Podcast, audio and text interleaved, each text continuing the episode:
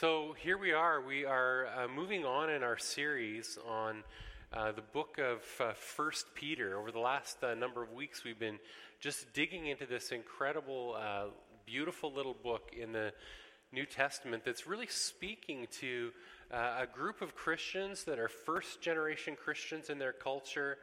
And in that place in Asia Minor, the, the communities to which Peter wrote this book, uh, just writing to Christian communities, we don't have a clear idea of what size they were or how many Christians Peter was writing to in that place, but they were a group among a culture that was different. They were Christians among pagans, and they were people who were uh, desperate to uh, find out what it means to live out their Christianity and culture. And, and Peter writes to them and has uh, encouraging things to say. Uh, and what we're going to talk about today uh, in our text is we're going to talk about uh, what it is to live and how we as Christians live relative to authority. Uh, uh, Peter in this passage speaks a little bit about how uh, the Christians are live to live relative to the uh, Roman government that's occupying, of course, all of that territory at that time, and how the Christians are also to relate uh, to, uh, this, in particular, he writes to slaves, and we're going to talk a little bit about that, uh, how he relates to slaves, and how slaves are to relate to their masters in that culture. Uh, that, of course, is an incredibly loaded uh, issue and question for us. So we're going to just dig into that in a few moments. Uh, but first, um, how do we relate to uh, government and figures of authority and leadership and, and, and authority in our culture? Right now, we are in the middle of the hugest political gong show uh, you have ever seen.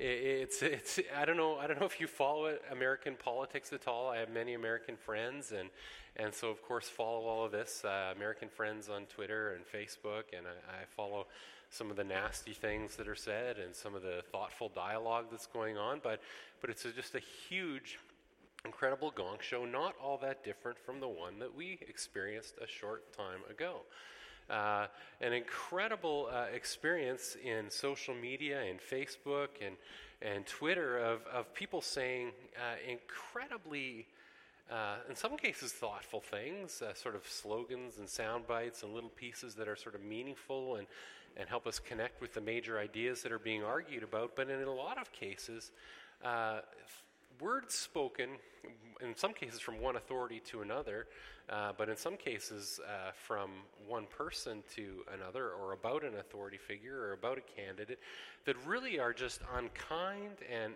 disrespectful. And the tone of some of this discussion in our country and in our uh, in the country to the south, our, our neighbors, is just uh, brutal.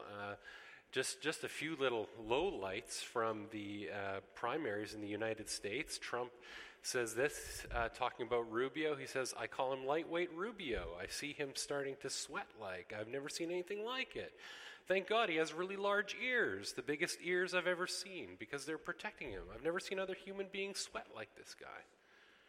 This is us dealing with the political issues of our time. Bush says this just one other thing I've got to get off my chest. Donald Trump is a jerk. You cannot insult your way to the presidency. Who is he kidding? As he calls him a jerk. a little bit of hypocrisy in that one.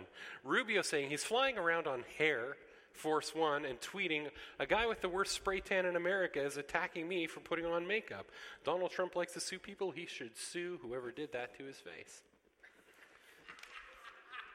Rubio, he's always calling me little Marco.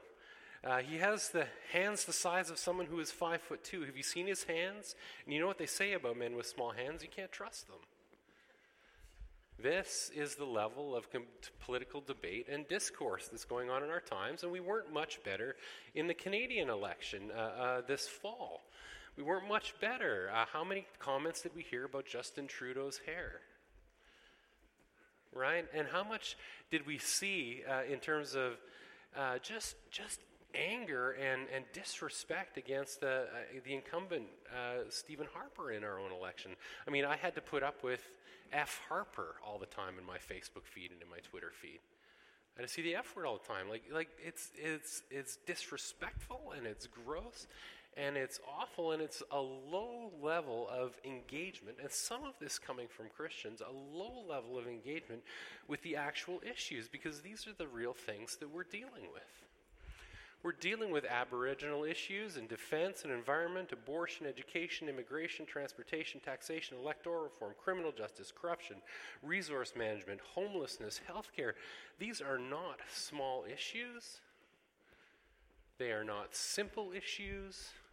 They are complex. And no 120 character tweet is an answer to any one of those issues or an answer to the question of who can speak into those issues and who can lead us through those things. It's, it's, it's incredibly complex. And here we are as people in our culture, and, and oftentimes I think some of the vindictive uh, language that sort of uh, rises up out of us comes from a sense of powerlessness, a sense of, I don't know how to affect this massive thing that's going on. I don't know how to make a difference in it. I don't know how to say something that's going to change the course of history, but there's certainly in history been times of a higher level of dialogue. Uh, in the 1700s, in 1775, uh, John Wesley and his uh, colleague, his, his protege really, uh, Asbury, was, was arguing about whether or not uh, Americans should become involved in essentially a revolution against the British Crown. Uh, Wesley thought, yes, absolutely. Uh, we, we need to respect the crown. We, we think this issue of taxation is not an issue we should be killing people over. Uh, we should just uh, lay low as citizens. And, and of course, his protege was saying, take up arms and kill the British. and, and, but, but the level of discourse and the level of dealing with these issues at those points in history were, were at a completely different level. Let me read you a sample of a, of a document written by John Wesley in 1775. But a people will resume, you say, the power which they never surrendered, except no need of any exception. They never surrendered it at all. They could not surrender it, for they never had it. I did, the people, unless you mean the Norman army, give William the Conqueror his power and to which of his successors did the people of England give the sovereign power? This is mere political cant. Ten times over in different words, you profess yourselves to be contending for liberty, but it is a vain, empty profession. Unless you mean by that threadbare word a liberty from obeying your rightful sovereign and from keeping the fundamental laws of your country. And this undoubtedly it is, for which the confederated colonies are now contending. That doesn't sound a lot like, dude, you have really bad hair. There's a level of discourse and a level of engagement in, in many examples in history that the church was engaged in uh, on a political level, but, but even, even more basic than that, how do we hold ourselves? Uh, how do we hold our posture uh, relative to the authorities? And this is really what Peter is speaking to in uh, 1 Peter chapter 2, uh, verses 11 to 25. And I'm just going to read the text and then we'll unpack a few things together. Uh, dear friends, I urge you as foreigners and exiles to abstain from sinful desires, which wage war against your soul. Live such good lives among the pagans that though they accuse you of doing wrong, they may see your good deeds and glorify God on the day he visits us. Submit yourselves for the Lord's sake to every human authority, whether to the emperor as the supreme authority or to governors who are sent by him to punish those who do wrong and to commend those who do right. For it is God's will that by doing good you should silence the ignorant talk of foolish people. Live as free people, but do not use your freedom as a cover up for evil. Live as God's slaves Show proper respect to everyone, love the family of believers, fear God, honor the emperor. Slaves, in reverent fear of God, submit yourselves to your masters, not only to those who are good and considerate, but also to those who are harsh. For it is commendable if someone bears up under the pain of unjust suffering because they are conscious of God.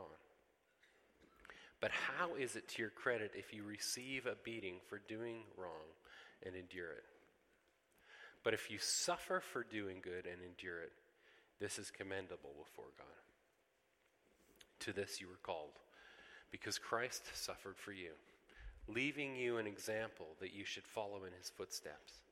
He committed no sin, and no deceit was found in his mouth. When they hurled their insults at him, he did not retaliate. When he suffered, he made no threats. Instead, he entrusted himself to him who judges justly. He himself bore our sins in his body on the cross so that we might die to sins and live for righteousness. By his wounds you have been healed. For now you have returned to the shepherd and overseer of your souls. And Peter brings it full circle uh, to the shepherding of God. And this is where we're going to end up. But uh, let's just unpack a few things in the text uh, here.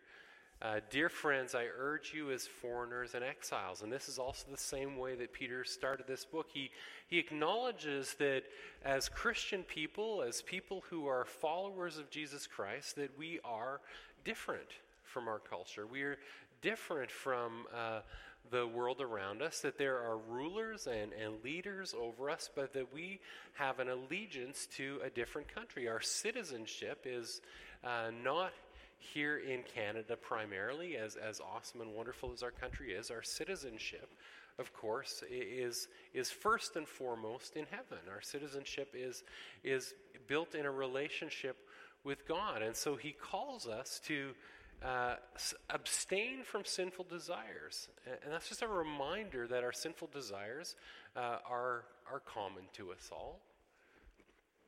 And that there is uh, power and authority for us to not follow after them. That's just a, a little thing to always remind ourselves about is that uh, because our culture wants us to believe in some ways that we are animals and that we're just purely subject to whatever it is we want and whatever it is we want.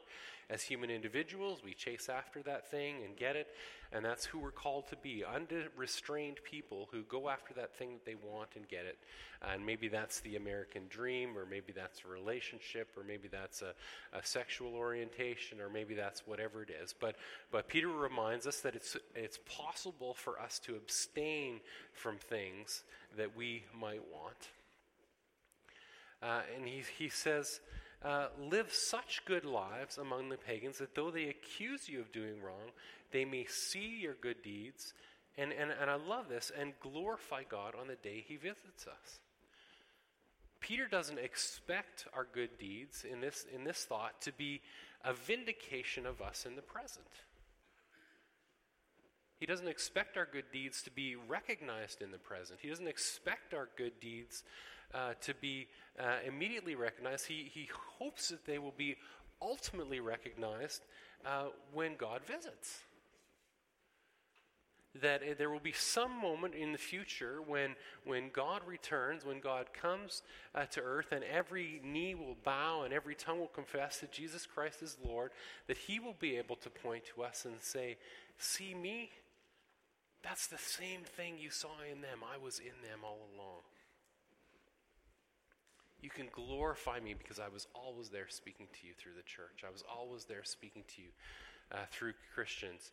Uh, and, and this word, uh, your good deeds, and glorify God day, live such good lives among the pagans. The, those, those, that word good there isn't just uh, good as in the opposite of bad. That word there is actually in the, in the Greek, it means attractive live such attractive lives, live lives that attract uh, people to you, that attract uh, people to Jesus in you, that there's a way to live that, that draws people in.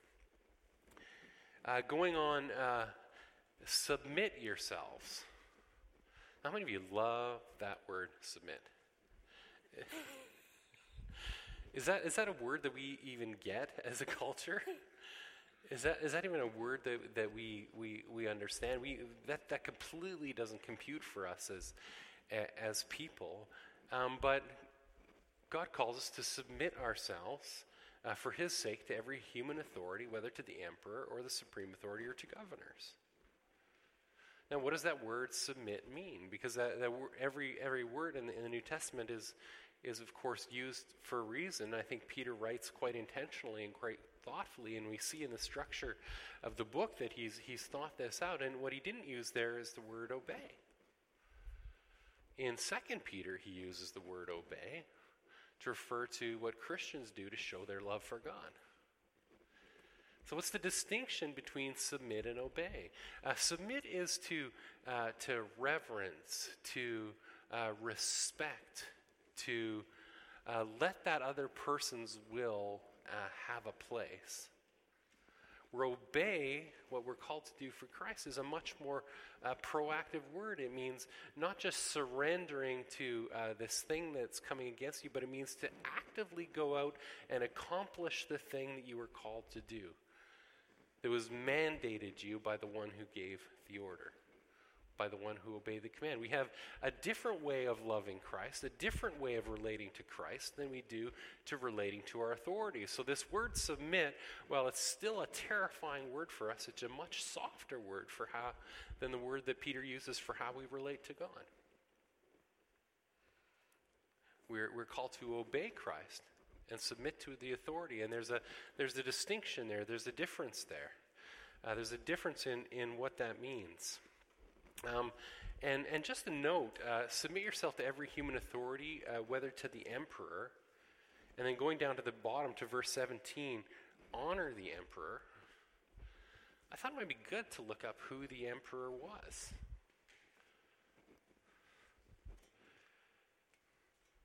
In uh, 37 AD, a woman named uh, Agrippa the Younger, Agrippina the Younger, um, had a baby boy, or sorry, it was, it was, a little bit earlier that she had the baby boy, and his name was Lucius Domitius.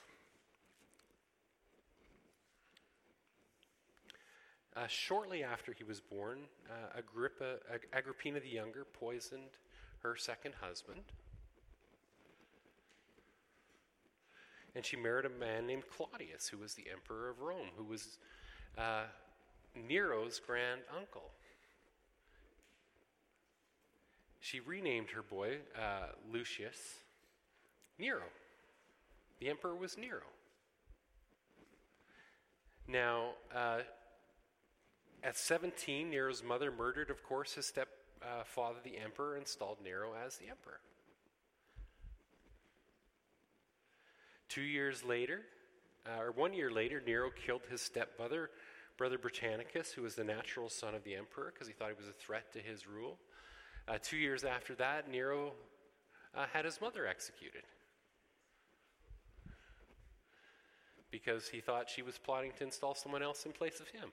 How's, how's your how's you feeling about the family dynamics? right? Nero had five wives, the first and third of whom for sure he killed. Most notably, his third wife, Poppaea, who he kicked to death while she was pregnant with his second child. Nero was thought to have doused Christians in oil and tied them to stakes and lit them on fire to light his garden for a party. Fear God and honor the emperor.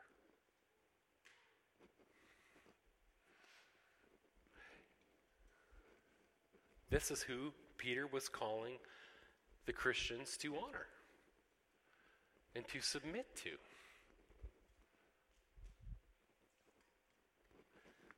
Well, by comparison, anyway, uh, Trump looks like an evangelical Christian compared to Nero. Uh, uh, I mean, I mean, what a gong show! Right? What a gong show! What a mess! What does that mean? That Peter was, was calling Christians to submit to this brutal leader. And it wasn't just that these were stories that were restricted to the cafes in Rome. This was, this is, we have documentation on some of these things that, that spans the entire empire. Nero was known as a, as a brutal leader. Uh, the book of uh, First Peter was written before uh, the, the persecution of Nero, where he uh, took uh, the neighboring properties and, and I mean, it's not proven historically. There's some debate about that, but theoretically, he basically just lit three districts of Rome on fire and burned them to ground, the ground so he could build an addition to his palace. At the age of 30, uh, Nero committed suicide. He'd had enough of himself. Submit to the emperor. Honor the emperor. Why is Peter saying this? Why is Peter saying this? Uh, he gives three reasons in the text. He says, First, submit yourselves for the Lord's sake. When we submit to leadership that is unkind and unhealthy and not good, we're standing there before that leader, we're standing there before that leadership structure, and we're not looking at them. We're submitting to the Lord.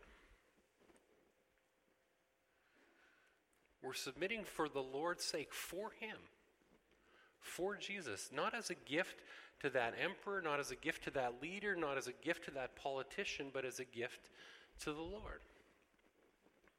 Uh, we don't submit uh, because we fear leadership. We don't uh, submit because we're just compliant sheep, uh, because we've turned our brains off and we don't see the evil that's there. We don't submit uh, out of fear of, of retribution or repi- reprisal. We submit for the sake of the Lord. We submit for the sake of the Lord. And the other reason he gives there is uh, to you who are sent by, uh, to, or to governors who are sent by him to punish those who do wrong and to commend those do right, uh, who do right. Uh, government is, is a necessary thing in, in our world. Government is a necessary thing in our world. God, God installs governments as a limitation on human evil. There are these two thoughts in this, in this passage to punish those who do wrong, so to limit human evil in the world as best the government can, and two, to promote the good. And there's all kinds of incredible stuff in the, in the Old Testament and the New about uh, government being called to lift up the poor and, and care for the downtrodden and care for the, the broken and to create safety uh, for people and, and all of that. So, so there's these two functions and purposes of government. And, and as bad as governments can be, and as bad as governments are, um, a bad government is still better than no government. Uh, we can go on a road, and, and I don't see any of our bridges that are crumbling into dust because we organize uh, people to take care of the roads. Uh, we keep infrastructure in, in place. We build uh, subways, we build railways, we, we maintain buses. Uh, we do all kinds of things that says some government, as frustrated as we are by it, by waste and corruption and things that we see in it, some government is better than no government. It's an installation of God to limit the effects of human evil on the world so that the whole planet doesn't just destroy itself, so that we don't just destroy ourselves completely. There's a purpose for government, there's a reason why God has installed it. And, and just look at this uh, who are sent by Him who are sent by God. That we have to acknowledge some crazy mystery in which God is involved in the political process. Some crazy mystery in which, in which God is involved. So we submit ourselves for that reason. And, and three, we, we submit ourselves to silence the ignorant talk of foolish people. We, we do it for the sake of our witness.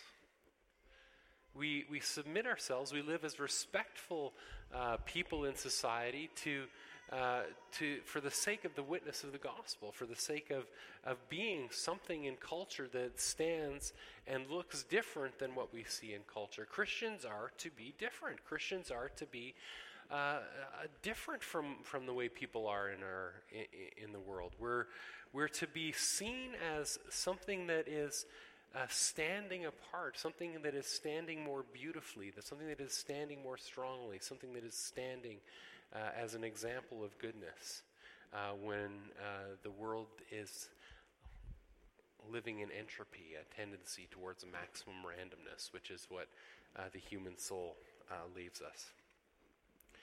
we're called to submit. Now, that doesn't mean that we're never called to resist. The scriptures are filled with all kinds of times uh, in which uh, people are committing acts of civil disobedience, where people stand against unjust rulers. We look at stories of David and Saul, and we look at uh, you know many stories in the New Testament of when uh, Christians are called to do something and, and they're killed for not doing that thing. How do you know when the right time is not to submit? How do you know when the right time is uh, to uh, resist? And I think this is just a, a simple, simple principle of, of civil disobedience that uh, comes, uh, was articulated by uh, Martin Luther King Jr. And he said basically this um, You disobey when the government commands what God forbids, or forbids what God commands. When uh, the values of the kingdom, when the values of God come in direct conflict with a command of God, that's when we resist. And that's when we let ourselves be beheaded. That's when we let ourselves, uh, isn't, that, isn't that some fun? Be whipped. And just unpacking this text, I mean, I could have glossed over this. I could have skipped this one and gone on to something else. This isn't, a, this isn't really the funnest text in the world, right? But we said we'd preach the whole book and teach the whole book, so we're teaching the whole book. You know, you can't skip parts. Uh, but he, he goes and he takes it on to, to, to a further level. He takes it deeper. He says this He says, Slaves, in reverent fear of God, submit yourselves to your masters, not only to those who are good and considerate, but also to those who are harsh. Anybody had a harsh boss? Anybody had a, an employer that they didn't like all that much? I, have had a couple. Submit yourselves to, to rules are harsh. Uh, just before we get into this little piece, though, I want to say something briefly about slavery. This text is one of the texts that people look at when they look at the Bible and they say uh, the Bible is a barbaric book that uh, that promotes slavery, and and we shouldn't pay any attention to what's said in the Bible. But uh, what you what you need to know here about this text is that this document is the first place in ancient ancient literature ever anywhere that we know of where anybody wrote anything to slaves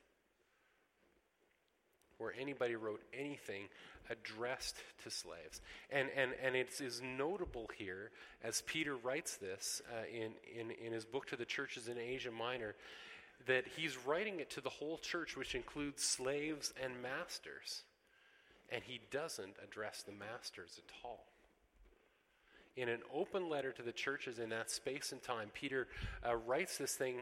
He, he, goes past the masters and he says, Slaves, in reverent fear of God, submit yourselves to your masters, not only to those who are good and considered. And as the masters are seeing this read in the church, uh, they're judging themselves and saying, Am I good or am I considerate?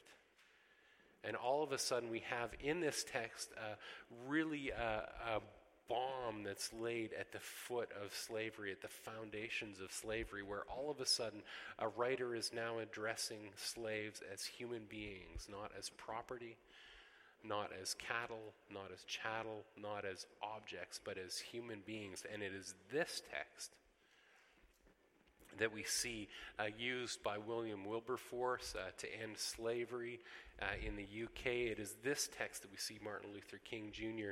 Uh, speaking out of uh, in some of his glorious sermons, where all of a sudden, uh, looking back at, at the issues of racism that have plagued the United States, that have plagued our culture, the issues of the ownership of people, all of a sudden in, in, in the Bible, uh, slaves are elevated to human beings, and it is absolutely everywhere where slaves are being set free, Christians are at the center of it and must always be at the center of it. The Christianity is a, is, is, a, is a religion of freedom. Uh, we see in Aristotle, in Greek philosophy, we see in Hinduism, we see in Buddhism absolute dead silence on this issue. But in Christianity, the writers elevate uh, people who were once property to be, being people. And, and the world changed because of this. There's a trajectory of freedom and grace and hope and life uh, in this. But Peter is not an idealist. Peter knows that, that this is going to take time to unravel. And he says, How, slaves, are you to endure in this intervening time? Well, you're still slaves. How are you to do it? And he says this He says, it, it is commendable if someone bears up under the pain of unjust suffering because you're conscious of God. But don't do wrong and receive a beating for it it, you, you have to be a slave now. We, we can't fix this yet, but be, be a good slave.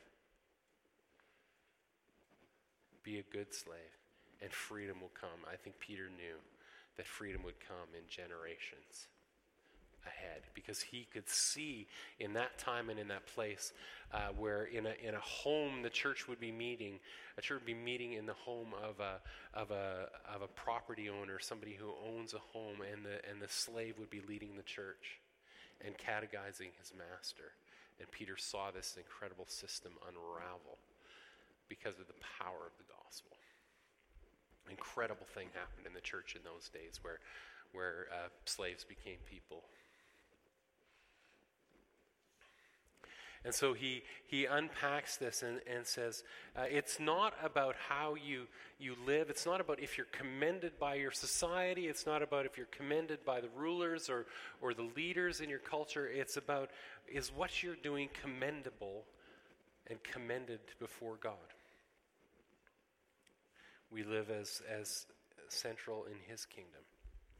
He says, And to this you were called because Christ suffered by suffered for you, leaving you an example that you should follow in his steps. He committed no sin, and no deceit was found in his mouth. When they hurled their insults at him, uh, he did not retaliate. Uh, when he suffered, he made no threats. Instead, he entrusted himself to him who judges justly. Now, how did Peter know this? How did Peter identify with his story? Because who is Peter? Right? What do we know about Peter? We know that Peter was a zealot.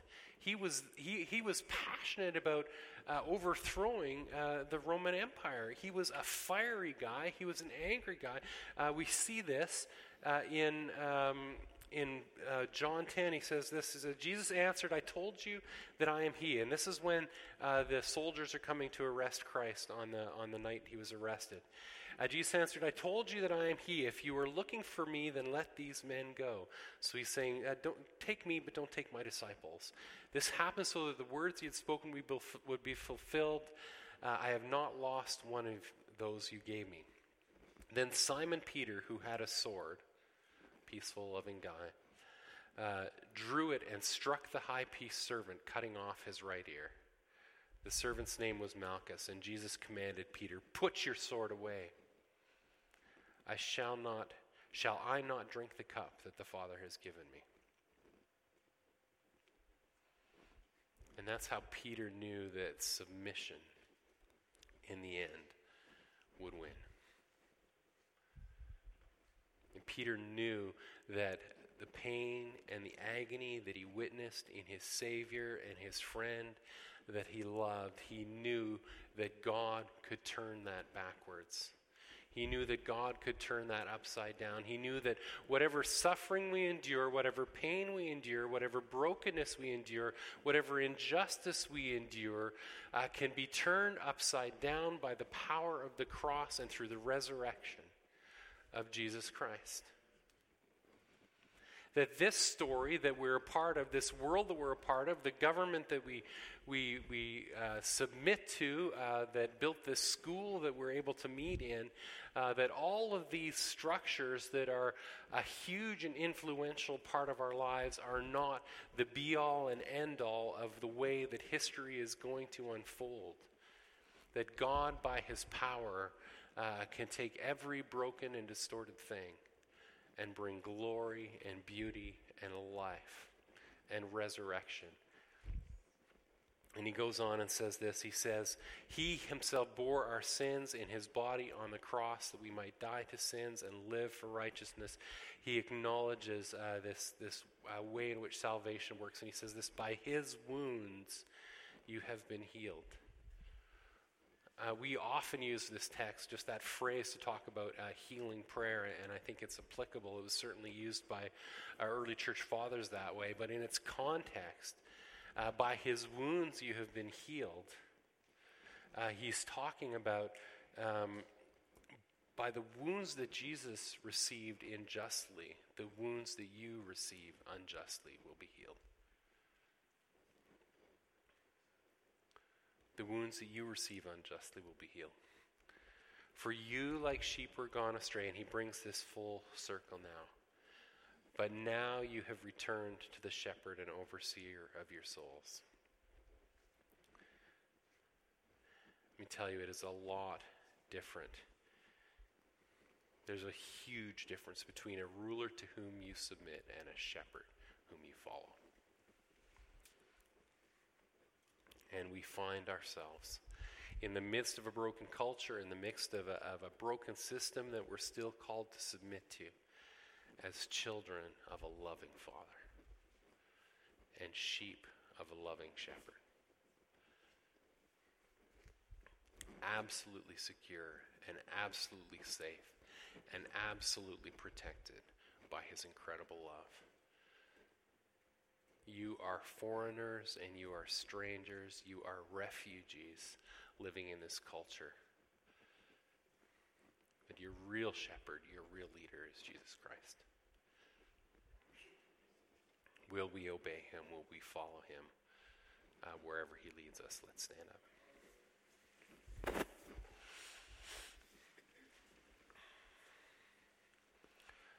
Lord, this is an incredibly challenging uh, text to us. Yeah, we are not people who get submission. We are not people who uh, get obedience. We are not people who uh, like the idea of anyone or anything having any authority over us whatsoever.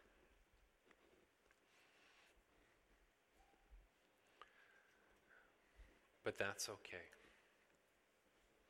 We look past every human authority and ask that you would give us a grace to see that ultimately we are living lives that are obedient and submitted to you.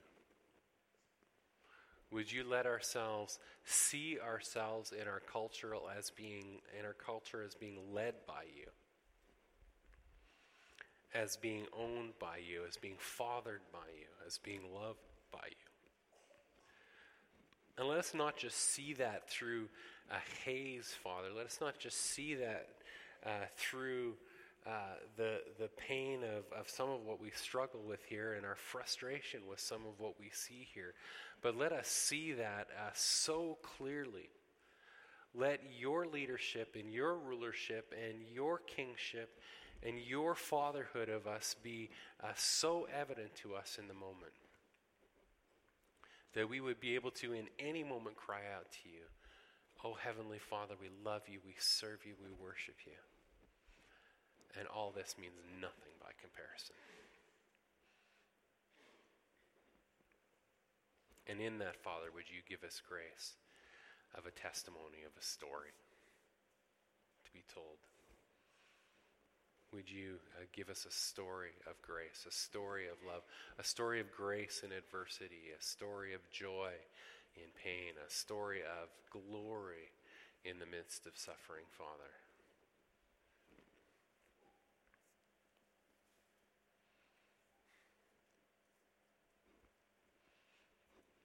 Let your joy be poured out among us. Let your joy be poured out in our hearts. Let salvation reign in us draw us into you. We love you. We worship you. Our lives are, are yours. Thank you, Jesus.